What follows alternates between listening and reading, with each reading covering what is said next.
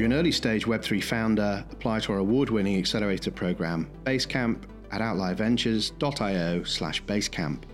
We write your first $50,000 check and give you access to 200 mentors, including many of the leading Web3 founders, and a network of 1,000 of the world's leading investors and exchanges.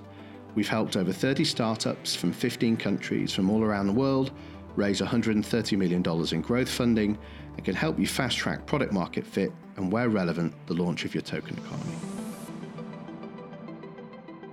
So, today I'm really happy to welcome on the show Aaron Wright, founder of OpenLaw. Welcome, Aaron. Hey, thanks so much for having me, Jamie. Really excited to be here. Yeah, so I'm really looking forward to this one. Um, so, I'm going to make an attempt to describe At a high level, and of course, we're going to unpack and break all this down later. But if you just go off your website, which you know, the language is, I would say, perhaps deliberately neutral um, in in describing what you're doing. So a kind of digital contraction, contracting platform to eliminate grunt work. Now that feels like a very generalized statement, and we're going to talk a little bit about exactly what you mean by that, and I guess the the kind of current client user base versus perhaps long term where you envisage it to go. But effectively, it says that platform is built for modern law and um, it's secure. Um, it's built by lawyers, but clearly lawyers that are native to Web3. And I think that's kind of one of the really important things and reasons why I wanted you on the show. So, you yourself are a serial founder. You've sold a company to Wikia called Armchair GM a few years back. And the thing is, when you, so you are a founder, you are working and enabling other founders in Web3, um, especially kind of your native Web3 founders around the implementation of DAOs, and in particular, a variation of that that you guys have developed called the LAO. And one of the reasons why I wanted you on is because most of the time when we talk about law or we invite lawyers, ex lawyers, uh, to talk about crypto, it's usually in the context of regulation. Um, but actually, I think increasingly this theme around governance, decentralized governance, you know, the difference between an executive and the kind of this democratic governance. But then, of course, just the term smart contracting implies that the world of contracting itself is ripe for transformation disruption. Depends how you're how you're looking at it. So i really wanted to of course talk about um, open law but also talk more broadly about daos laos. Um, is code law can it ever be law in a smart contracting sense? Perhaps some of the nuances of on-chain off-chain arbitration all that good stuff. So, so firstly, maybe before we kind of jump into that, coming back to the language point. So, you know, the, the language on the website, as I said, feels quite neutral, i.e., you know, the language is written in a way to not put off a law firm, like a, a traditional law firm, or a traditional kind of corporate entity that wants to improve its contracting. But of course, that is slightly different to the kind of bleeding edge of work that you're doing now in in DAOs and LAOs is, is I'm assuming that's deliberate, right? Yeah, exactly. Uh, you know, the genesis of open law really stems from uh, the story of crypto punks more broadly, um, and um, I think from the beginning uh, and starting in the you know early 1990s, late 1980s, there was this vision of how commerce could look like. Uh, a big piece of that vision is digital assets, things like Bitcoin for e-currency, which we, we've seen develop. Uh, we also saw with Ethereum kind of the creation and first implementation of a smart contracting platform. Uh, but there was a related concept called a Ricardian contract, um, which Ian Grigg and a whole bunch of other folks also thought about around that at that point in time. Uh, so I had the pleasure of playing a small role helping to launch Ethereum. Uh, was got deep into the blockchain and Bitcoin ecosystem starting in 2011. Um, and this kind of third leg in the stool uh, has never been developed. Um, and that really is the core focus of what we're trying to do with OpenLaw. Uh, we're trying to build out a Ricardian contracting system uh, that can complement smart contracts and more efficiently move digital assets. And we think it's these th- kind of three pillars that will form the basis of the future commercial world. Um, and OpenLaw as a tool is just a powerful way to do that. Uh, we're able to take any agreement, and not only uh, one agreement, but entire sets of agreement agreements. Uh, we're able to structure those agreements, uh, turn them into a computer readable format, and also orchestrate the underlying smart contract calls that may be necessary to, to move around assets. Uh, so uh, legal agreements, um, while dry, they're kind of the dark matter of the commercial world.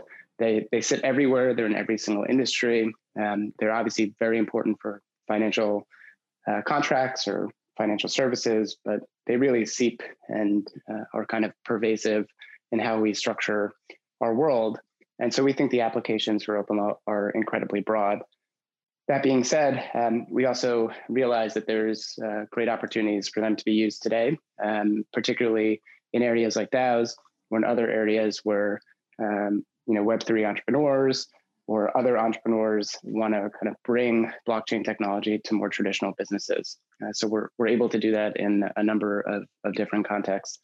Uh, so I think lots of folks have thought about smart contracts. Lawyers hear smart contracts and they think these incredibly dynamic systems that are going to be able to read and potentially write information, uh, automatically execute things. Uh, an Ethereum-based smart contract or another smart contract running on another blockchain, you know, doesn't fundamentally do that uh, in and of itself. Uh, really, a smart contract uh, excels at moving around assets or structuring the movement of assets. Uh, a Ricardian contract kind of fills in all the gaps. So contracts, at least as we think about them as lawyers, or as more traditional folks would think about them, uh, they don't just move assets, they don't just perform something, they also manage risk. Um, and uh, a Ricardian contract system is really great at doing that. You can blend together the best of uh, these paper agreements that first emerged, you know, thousands of years ago, uh, to, to manage risk and to structure relationships using natural language provisions. But at the same time, you can get the speed and efficiency uh, of using uh, underlying Ethereum-based smart contracts uh, to move around assets and, and start to build more complex structures. And that's, uh, we think, incredibly important. Um, we think it's incredibly interesting. And we do think it opens up you know, new pathways to things like DAOs, to decentralized arbitration, uh, to lots of the other concepts that I know many entrepreneurs and other folks have been thinking about uh, for quite some time. Yeah, we had um, Mark S. Miller of Agoric uh, a couple of a couple of shows ago, who is the co-founder of um, Agoric and you know, Internet OG.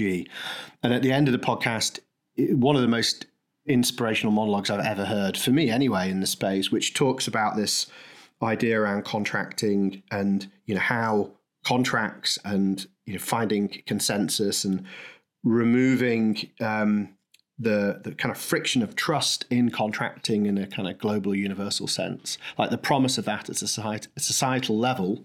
Um, you, I think his his kind of closing term was if you remove the the cost of cooperation, you increase cooperation, and, and um, so I, I, think it's as you say often kind of overlooked, but just the the power of that Ricardian contracts and, and stuff at scale um, is almost unfathomable. So um, let, us just give some context to you as a, as a founder. As I said, you know, this is from what I could see your second startup. You seem to the first one was Armchair GM, LLC, uh, founded back in 2005. You were co-founder, sold that to Wikia, um, and then ended up working at Wikia. Could you talk us through that? I'm assuming it was some kind of legal tech, reg tech, and Wikia was the acquirer, and then you kind of went on there to, to similarly help develop products, solutions, technologies? Sure. Yeah, it was uh, actually pretty far afield from legal tech, but I think kind of all fits together neatly. So it's the Wikia was the for-profit sister project to Wikipedia. Uh, so Wikipedia is obviously not for profit. Um, Wikia is the for-profit version of it. Um, we developed some technology uh, that basically extended what Wikipedia can do. A lot of it is now kind of embedded into the core aspects of Wikipedia. Um, and um, we were able to uh, take MediaWiki, which is the underlying open source software, uh, enhance it, improve it, uh, make it more collaborative. Uh, that kind of formed the base of Wikia, which grew into, depending on the metric that you use, the you know 15th to 17th largest website on the planet, at least in terms of unique visitors and, and page views, according to certain analytics uh, companies. But this notion of open source technology and user generated technology brought me deeply into uh, the Bitcoin ecosystem. very early on, just kind of saw it instantaneously. Um, and once Ethereum uh, was announced, uh, reached out and started working closely with many folks um, in the Ethereum ecosystem, uh, helped do a whole bunch of uh, legal structuring and legal work related to it, um, and also uh, have continued to work with a number of great teams over the years. Have done a lot with Joe Lubin and the folks at ConsenSys. We've also worked closely with the folks at Chainlink um, and a whole bunch of others.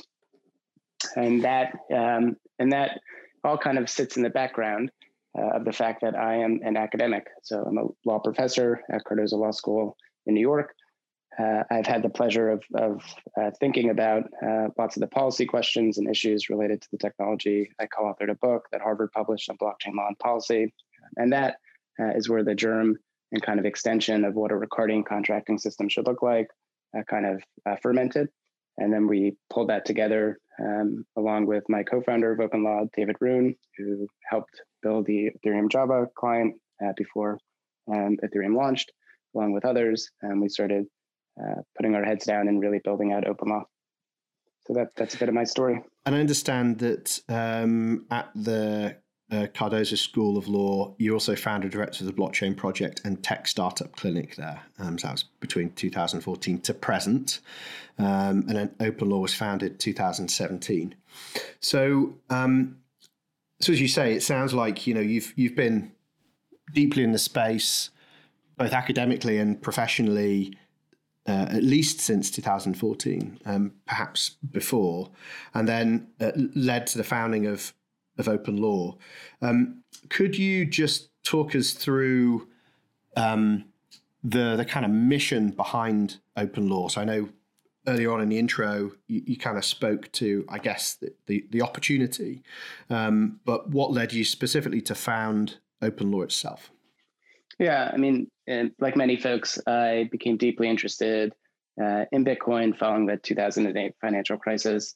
Um, I just felt like something was uh, off and amiss in the entire system, and we could do better. Um, I saw Bitcoin as really uh, the first glimmers of what a future commercial and financial system can look like. I saw Ethereum as an extension of that, uh, but at the same time, uh, deeply aware of how the legal system works. I recognized that there was not just issues in terms of our banking system, but also in terms of our legal system. And so open law and Ricardian contracts, I think, uh, in many ways aim to solve that. Uh, contracts are dead objects. They get written, they get stored in flat files, usually in Microsoft Word. People forget about them, they can't understand them, they can't interact with them. Um, and I think that is a travesty. Uh, I think it's a travesty uh, for how we operate society. We're not able to assess risk. We're not able to lower the cost of, of how contracts are assembled or put together, or um, or um, you know how we structure uh, you know different relationships. Uh, and that's what we uh, have been trying to solve and been thinking about for quite some time. And we stand on the shoulders of really great folks. Uh, we stand on the shoulders of uh, lots of the early cypherpunks, folks like Mark Miller, who you mentioned before, um, you know, a number of different people that have been thinking about these uh, types of issues uh, from the beginning. And uh, over the past couple years, we've been fortunate enough to pull together what we think is the first robust Ricardian contracting system, uh, where we're actually able to structure these agreements. We built a, um, a non-Turing complete programming language to map out the internal logic of how contracts work.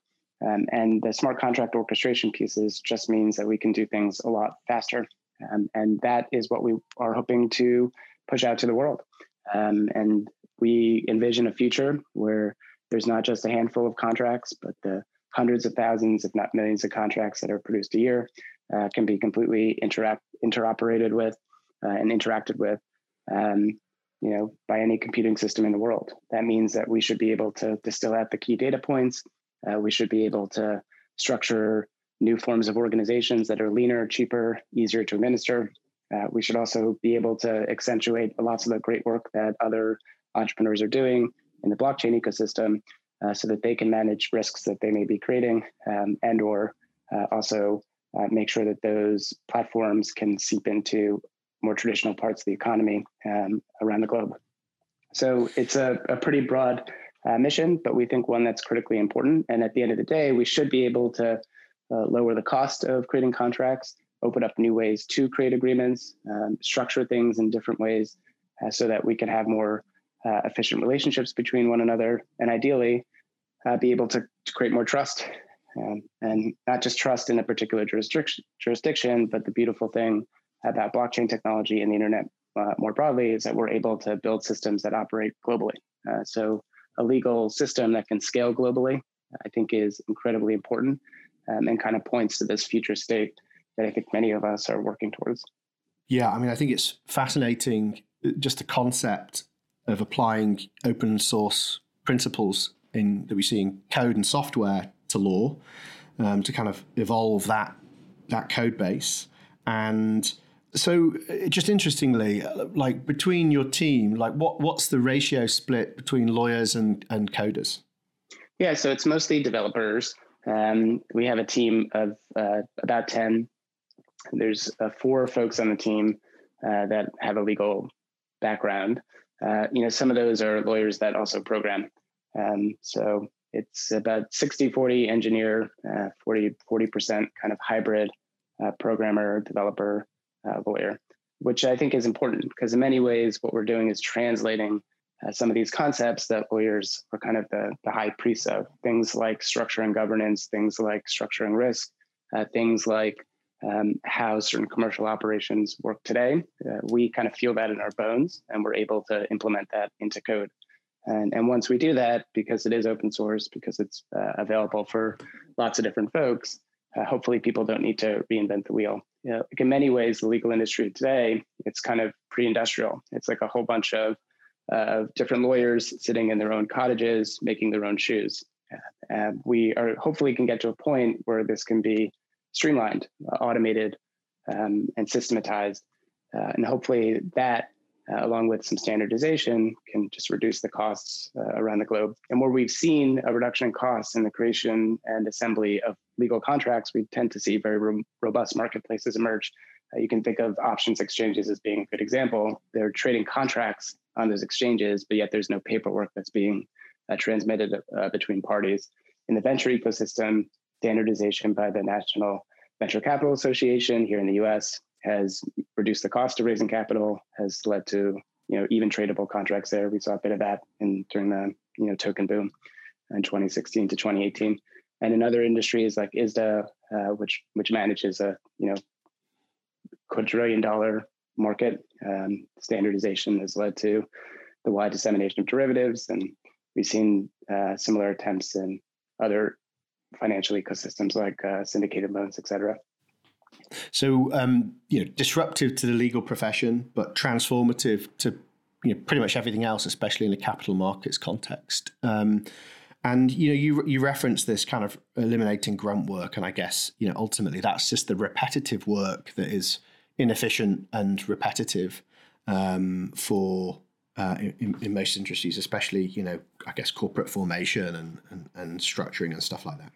Yeah, exactly. I mean, a lot of what lawyers do quite a bit. They're a little bit like architects and also the, the builders. Uh, so architects will put down, you know, on paper um, the structure of a house or building, um, and then you know other folks will will work with the architect to put, put that together. Lawyers do basically the same thing. They'll hear a set of facts, hear about a certain transaction, and then need to architect and provide counsel and guidance on how something should be structured. And then the mechanical aspects of how it's put together uh, is still done mostly by hand. Um, it's done, you know, in Microsoft Word, um, where people open up a previous file, they make some tweaks, uh, some adjustments, add in some new language, um, and obviously that can be get, get very very complicated at the, the highest ends of the market.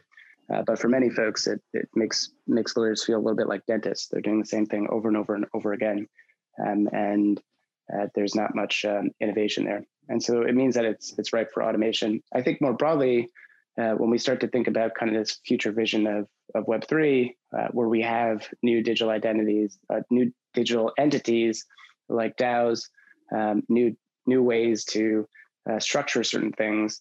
Um, what we think open law is useful for is creating that bridge and link to the real world. So, as an example, um, with the Lao, uh, we've been able to, uh, through our tools and through some structuring work that we did, house a DAO inside of a US based limited liability uh, entity uh, such that uh, the paperwork uh, enables um, folks that want to participate in these organizations to do so in a way that should manage their, their real world risk.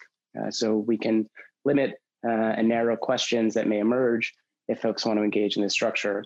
Uh, but this entire suite, along with some work that we've been doing in Wyoming to uh, legally and officially recognize DAOs, means that we can get to a future uh, where setting up a DAO uh, costs $75, the filing fees of the state. Uh, the smart contracts are available off the shelf, um, along with the ability to generate any necessary paperwork that's done. Uh, that means you you should be able to join these organizations with a matter of clicks, have all the uh, ancillary paperwork set up, um, and you're kind of off to the races. So something today, uh, setting up a fund or fund-like structure, which tends to cost you know, seventy-five thousand dollars on the higher end, maybe twenty-five thousand dollars if, if or twenty thousand dollars if you're able to do a really commoditized structure. Uh, we can reduce the cost down to seventy-five dollars plus the cost of gas. Uh, so that's pretty tremendous, and and I think points to some of the efficiencies that that we're able uh, and should be able to, to to work towards over the next couple of years. Right, and I guess um, you know I've heard the the Lao as a concept. Obviously, there is the Lao, and then there's uh, Lao as a kind of a concept as a, a legal wrapper, a DAO with a legal wrapper. And as I understand it, there are several variants that you could have. And the reason why you would want to do that, because I think still a lot of people don't fully understand that by creating a DAO, um, even if it has a sufficient degree of decentralization, it doesn't it, it, doesn't necessarily remove them from the liability of what that DAO might do, especially from a roles and functions perspective. So, the idea is that you would want to domicile in a in a particular jurisdiction, so you're not open to litigation in pretty much every jurisdiction that may or may not directly or indirectly interact with that DAO and its value creation, right? Yeah, exactly. Um, you know, the, the story of LAOs really started at various different events that MIT can, convened starting in 2015, where we started to think about, uh, you know, what would this DAO structure look like in the wild? Let's say you did want to build a DAO and not just build one, uh, but also have it legally recognized. What would be a good way to do that? Um, and so me and Josh Fairfield, who's a professor at Washington and Lee University in the US, and Primavera De Filippi, who had the pleasure of co-authoring a book, and a bunch of other folks began to kind of knock our heads together and, and think about what this could look like. Uh, and it seemed that an LLC structure in the US was a good starting point here. Uh, in part, uh, it was a good starting point because in the US, you're able to obtain a limitation of liability, which means that you're only uh, responsible or you're not responsible for uh, certain liabilities that may accrue to an organization. If you're a part of it, uh, the organization is is primarily responsible uh, for those liabilities. So that means that your personal assets are not put at stake.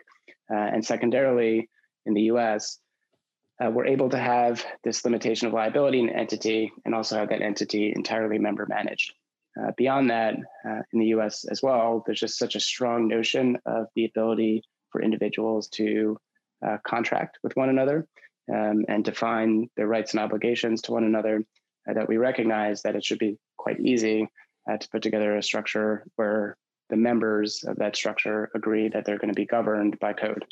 Um, and that's what we've done with the Lao. We kind of brought that to life. We navigated through trickier questions related to um, what those interests in the, the DAO may be. Um, and we've made sure to uh, limit the risks that can accrue uh, if you're if you're working together in one of these organizations. So that means if you have other personal assets at stake, uh, if you have you know other ventures uh, that you're part of, uh, you can know what you're walking into uh, when you walk into uh, a DAO-like structure. Um, and the cost of setting these things up is going down dramatically, and it's only going to go down over time as kind of the legal framework, at least in the U.S., catches up to it. And it seems like that's that's the direction uh, that we're going. And when you think about just the ability to begin to create these pools of, of capital uh, and deploy those capital, uh, any area where there's a fund uh, could be potentially disrupted. Um, if you believe in this notion uh, that a great way to cut through the you know tremendous amount of information that the internet produces is to do it collectively, to use kind of a hive mind approach. And you can see DAOs uh, transforming the way the venture capital industry works, transforming how uh, you know hedge funds or other asset managers operate, uh, transforming how people decide to fund creative works, uh, transforming uh, other aspects of the economy where where there's a fund-like structure. Uh, critically, I do think for Web three, these funds are important because for the most part, um, in the blockchain ecosystem, we've been building robust trading infrastructure, and trading infrastructure is fantastic uh, but organizations and DAOs are sticky, communities are sticky, um, and being able to uh, pull people to or bring people together, pool and deploy capital uh, is really uh, where I think the long term value of what we're we're building should accrete to over time. Um, uh, so one point before we jump into something else, just a, a, sense check in my own mind. An LLC is typically what a law firm would actually use as a structure, right? In the US, I don't know the equivalent in the UK is an LLP. Um, a little bit, yeah. So, so, lots of law firms are LLPs. Uh, LLCs are, are tend to be used for various different uh, funds. Uh, so different fund structures tend to be LLCs, uh, along with lots of different small businesses. It's an incredibly flexible uh, structure uh, that actually Wyoming pioneered back in the 1970s. That blends the best parts of partnerships from a tax perspective with the best parts of a corporation from a limitation of liability perspective. And for a lawyer, it's a little bit like uh, when a programmer opens up uh, an editor of some sort and wants to program. It's a pretty much a blank slate, and you can define all the rules uh, that you want the organization to abide by, uh, for the most part, and with limited exception, uh, using a contract. So it's the purest expression of freedom of contract that that we have. And unlike other jurisdictions, there's no need to have somebody in charge. So I don't know if this is just something that's uniquely American, but in many parts of the world, uh, you actually have to have a manager, somebody that's ultimately responsible for the organization. Uh, with LLCs, they can be member managed, uh, and you can enjoy the tax benefits of a partnership and the limitation of liability of a corporation. So you kind of have a blank slate to play around with things. Uh, beyond that, and I know uh, you mentioned this before, you know, in these contracts, you can also define how you want to administer disputes. Uh, so using contracts, you should be able to set up uh, the infrastructure to build decentralized arbitration systems, uh, systems that uh, where people can administer their disputes and also make sure that if there is a dispute and a resolution of that, that dispute, that it will be enforced uh, in the real world. You know, law doesn't evaporate just because you decide to pick up, um, you know, pick up some code and and develop that, uh, or you decide to deploy that on a blockchain uh, courts and jurisdictions still have authority over uh, the actions of people that live within their jurisdiction. And so uh, building these bridges so that they work uh, kind of with these legacy institutions is critically important. Yeah, and that was going to be my next big question, which is, you know, so the mantra since the early days of Ethereum has been code is law. Like, to what extent can code be law? And how does, and, you know, increasingly people talk about a DAO or even a protocol as a jurisdiction in its own right. So how do these two or a proto jurisdiction how how do can code be law? Or to what extent can code be law? And then you know how do these different this emergent or proto jurisdiction interact with existing jurisdictions? Yeah you know the notion of code is law a great academic lawrence lessig um, kind of uh, coined that phrase uh, during web one uh, when he was thinking about uh, how code can be used to influence people uh, and almost acts as like a regulatory uh, mechanism. Um, I think with blockchains, and this is what Primavera, De Filippi, and I wrote, wrote about in our book, uh, you, you basically have that concept, um, but you've placed it on steroids. Uh, so now you're able to not just build systems that influence people, but you can actually build systems that precisely define how people should interact, uh, how um, how uh, the rules of the game. Uh, you know, we've obviously seen this in large blockchain-based networks like Bitcoin and Ethereum. Um, we're starting to see this more and more on DeFi platforms, um, which are kind of defining, uh, you know, how folks should interact with one another. Uh, but ultimately, law is law, right? Uh, law is something that a state um, adopts through whatever process that they choose. but at the same time, using contracts, and this is why Ricardian contracting systems are so important. Uh, by using contracts, uh, groups of people can decide and define that that code or code-based systems sh- uh, are uh, how they decide to operate.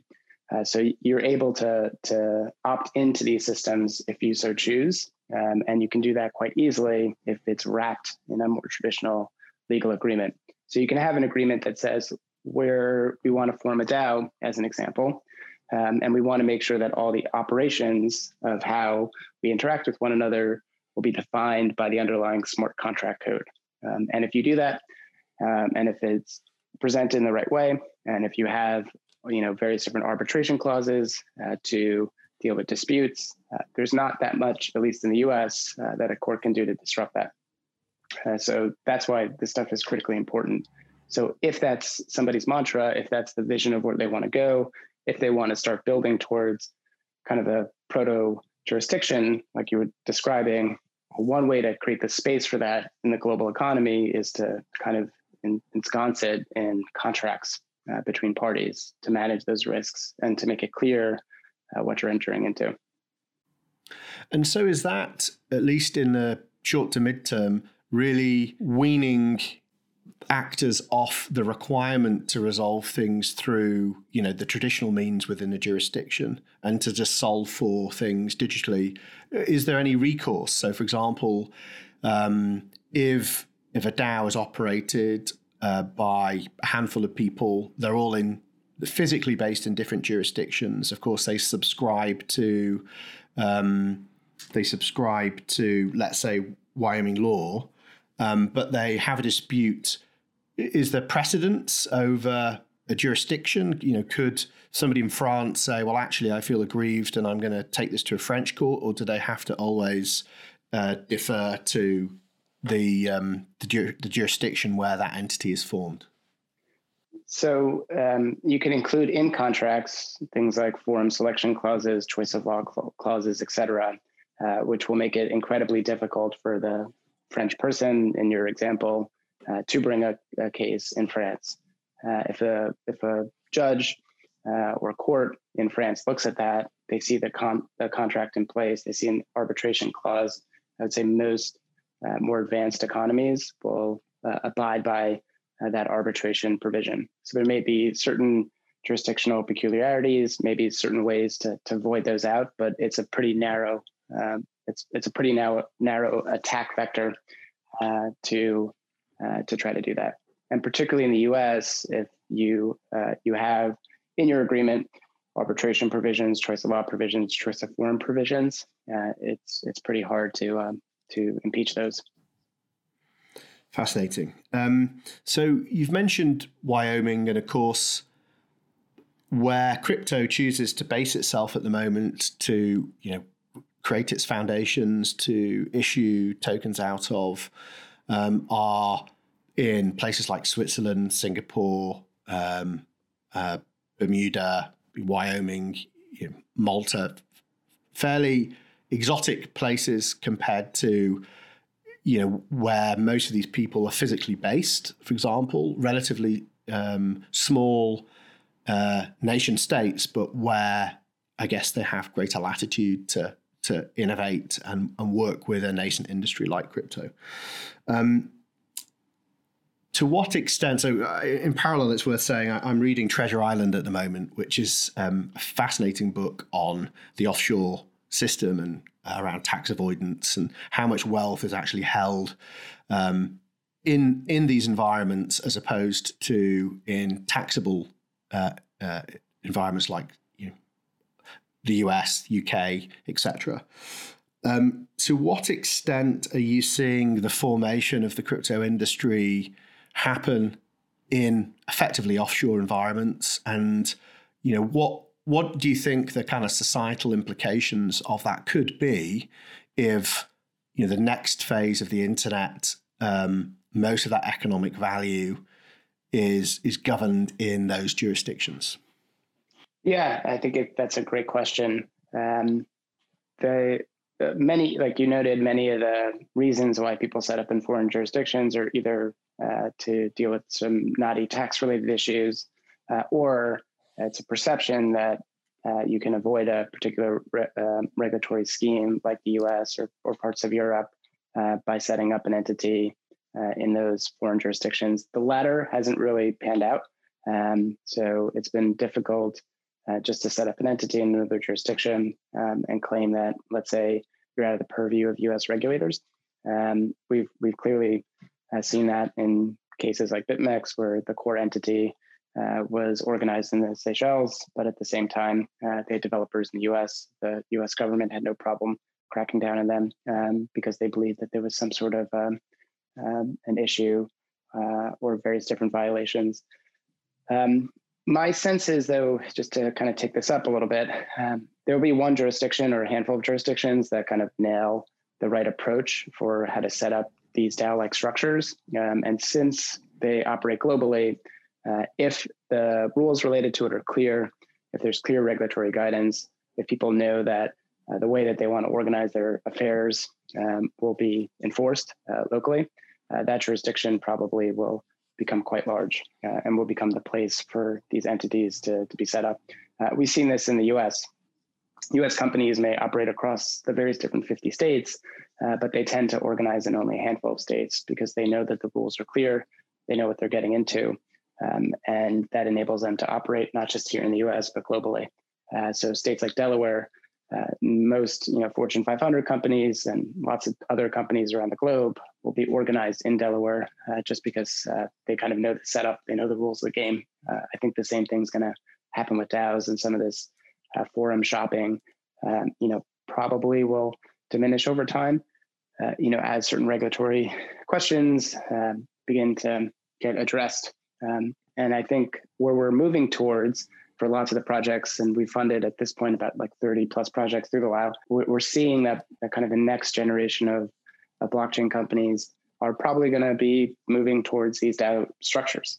Uh, so they're going to be deploying uh, smart contracts that are managed um, primarily via DAO uh, with a governance token that's sitting on top, um, and maybe that maybe there's um, some light uh, Ricardian contracting work uh, between members of the DAO just to make sure uh, that certain risks are accounted for. Um, and once that happens, uh, I think that uh, we'll start to see more and more projects kind of walk down that path. And I think that's a good thing.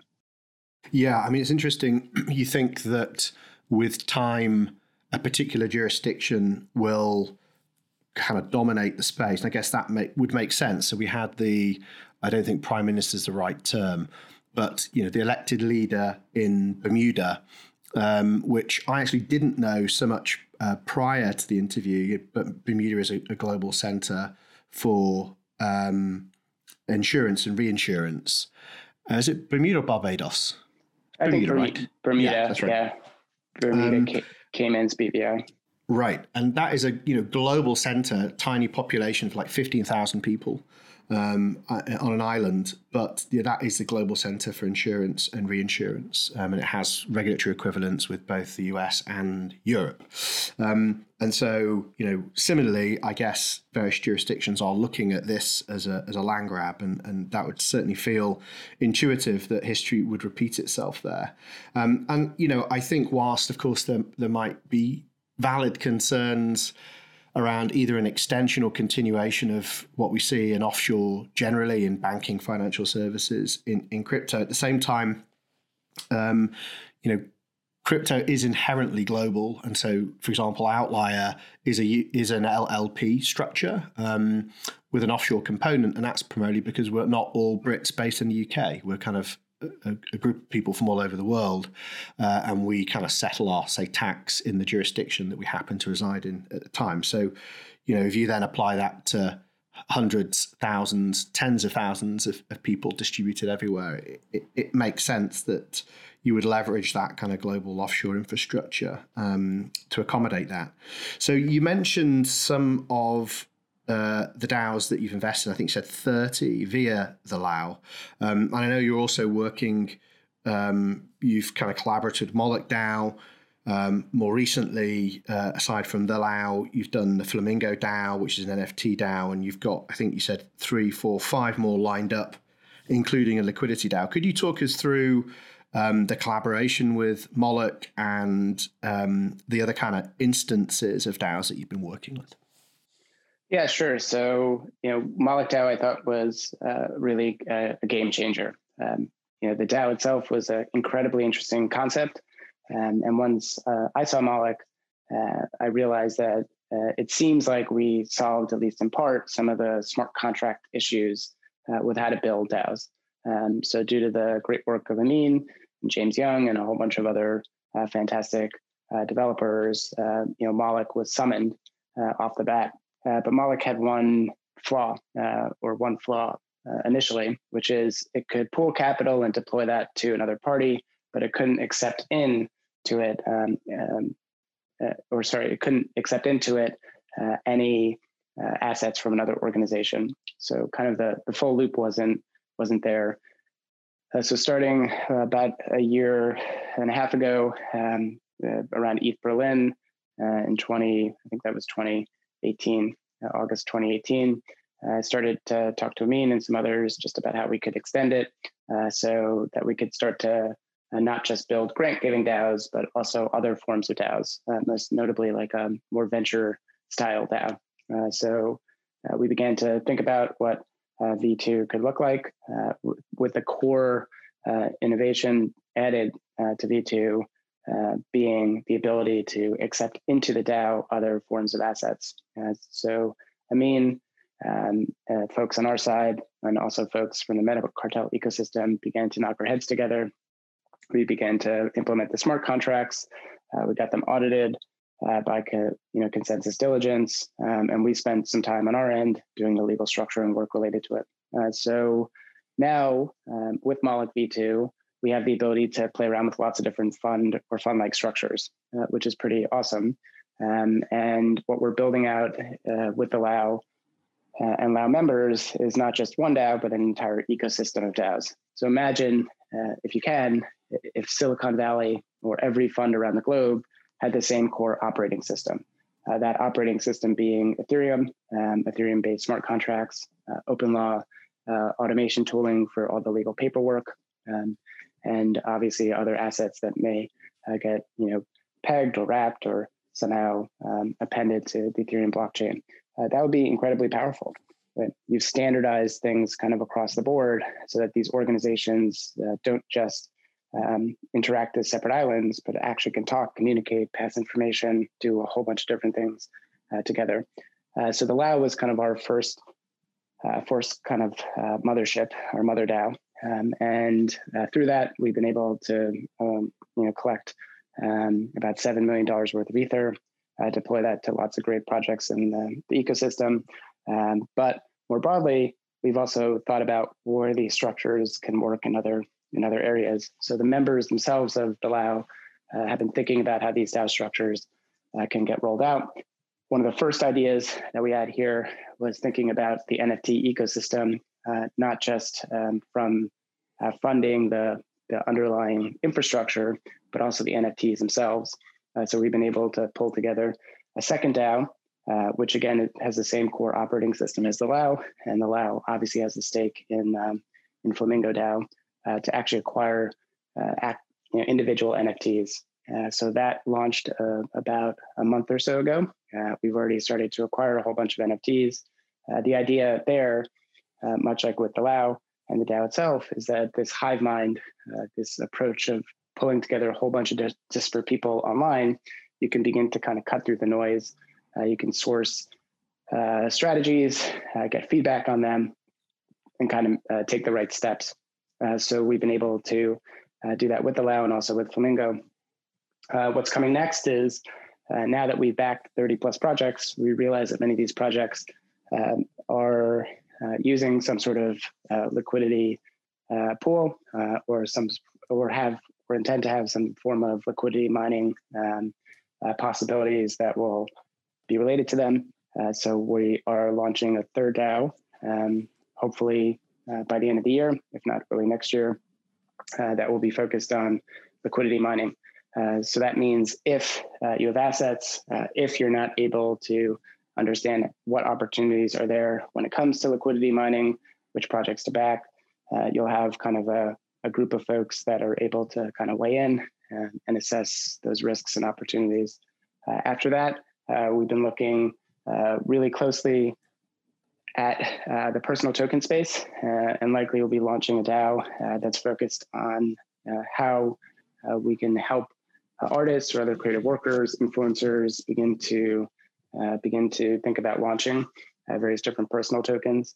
Uh, we think that that's going to be quite big in 2021. And then the last thing that we have cooking is that we have version three of Moloch that we've been working on. Well, we're considering version three. The Moloch community will have to accept it. Uh, that version three of Moloch uh, will create DAO structures that are incredibly modular. Uh, so you can actually plug into it different modules um, into your organization. Um, and beyond that, you'll have no cost governance voting and exceptionally low cost asset transfers. So, one of the downsides right now with DAOs is that it costs a lot to uh, get and have people weigh in for certain events. Um, we've been able to uh, adapt some of the work that Snapshot and the Balancer team has done uh, so that we can have low cost governance voting. Uh, but we figured out a way to have low cost asset transfers. Uh, so that means that people can decide um, how they want to transfer assets without burning a whole bunch of different gas. Uh, so that will get rolled out uh, probably early next year as well. Um, but what that means is instead of being tethered to one ecosystem like Aragon, and they've done incredible work, um, we basically are at a point where we can um, have the DAO ecosystem develop like we saw the token ecosystem develop with various different ERC standards, where you deploy kind of a spine of a DAO, and then you can plug and play different pieces um, into it uh, to build any type of organization that you want. So that, that's the type of stuff that we're working on. Wow, fascinating. I mean, just as you were talking, I've made notes about seven different um, flavors of DAO that I could think of across our, our portfolio that I'm definitely going to hit you up on after the end of the show. Um, final question, because I'm conscious of time. Uh, you know, there's a lot of debate around the role and power of executive in decentralized systems, in particular DAOs. You know, what what's your perspective as as as a lawyer and now somebody that's helping people structure DAOs? How do you balance the requirement for an executive? So one of the arguments is, you know, how do you um, you need an empowered executive to be able to contract between DAOs, or um, if you're a early stage DAO and you're an equivalent of a lean startup, you need to be able to iterate quickly without getting bogged down in, in votes. Like what, what's your what's your perspective, both philosophically and then I guess empirically based on your experiences so far? Yeah, I I don't know if you necessarily need an executive. Um, I think that there's a desire for that um, because that's all we know today. Uh, but you're starting to see glimmers of uh, groups and organizations that are not really driven by um, you know one primary or a handful of executives. Uh, so you know Yearn or YFI is a great example here. There's obviously somebody that created it, uh, somebody that that brought it to to life, uh, but there's not one single person um, you know pushing that forward um, and helping uh, to grow out that ecosystem. And that ecosystem is growing incredibly fast. Right, we're starting to see not just that project, but a whole bunch of other projects that are getting appended onto that ecosystem, uh, not merging, but kind of collaborating or in other ways interacting with that. And I think that that's not surprising because we saw a similar approach with both Bitcoin um, and Ethereum. Um, you know, with Bitcoin, we don't even know who the founder is, uh, and yet we've seen it kind of grow to this global giant uh, and increasingly powerful network uh, without having one core leader. Uh, Ethereum, we knew who the leaders are, but those leaders never had kind of final say over anything. Um, they were kind of more guiding the ship, almost like herders, uh, as opposed to uh, you know dictating um, uh, how things should go, more like managers uh, or general partners. Um, so my, philosophically, I think that that is where things are going. Um, and philosophically, I think DAO structures uh, will be able to not just uh, beat existing structures, but um, but in many ways vastly surpass them uh, because they're better able to marshal information. And that's what we've been seeing with the LAO. Uh, we have uh, 57 plus members uh, who are scouring the internet for various different opportunities and are able to bring that back into the LAO to see whether or not this is something other folks are interested in. So if there's questions about whether or not a project is good, if there's technical questions, if there's all these little issues that come up when folks are evaluating whether or not to back a project, um, you know, having two managers or their small team be able to assess that is one thing. You know, having a whole clan of people that are able to do that, and hopefully over time, you know, even even other folks that are not core members but are just on the periphery weigh in and and work or or provide some sort of input. Uh, I just think is a vastly superior model.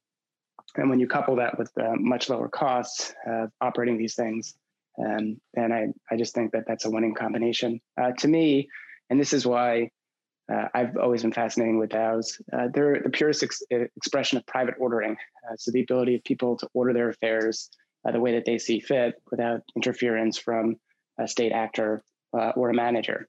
Uh, and I think that that is where the internet is going. I think that's the best way in such a, a large, disparate global system that we're operating to operate.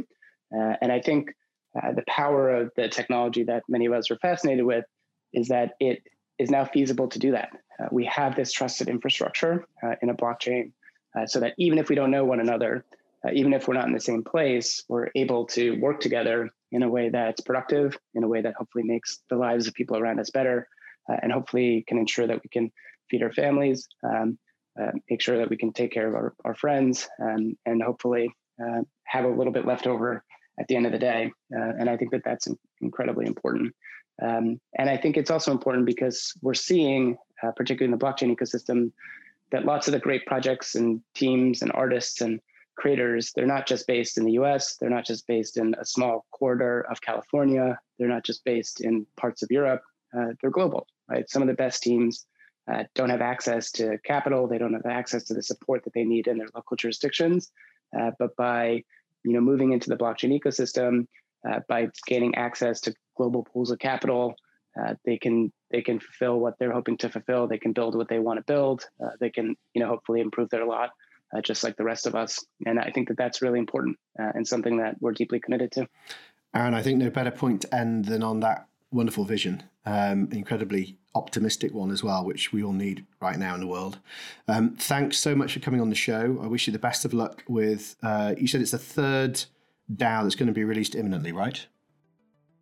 Yeah, yeah. So uh, if you are interested in learning more, um, you know, make sure to check us out on Twitter. We'll we'll talk some more about that. Uh, join our Telegram group, or feel free to send us a note. Uh, thanks so much, Jamie. Really appreciate your time. Thanks.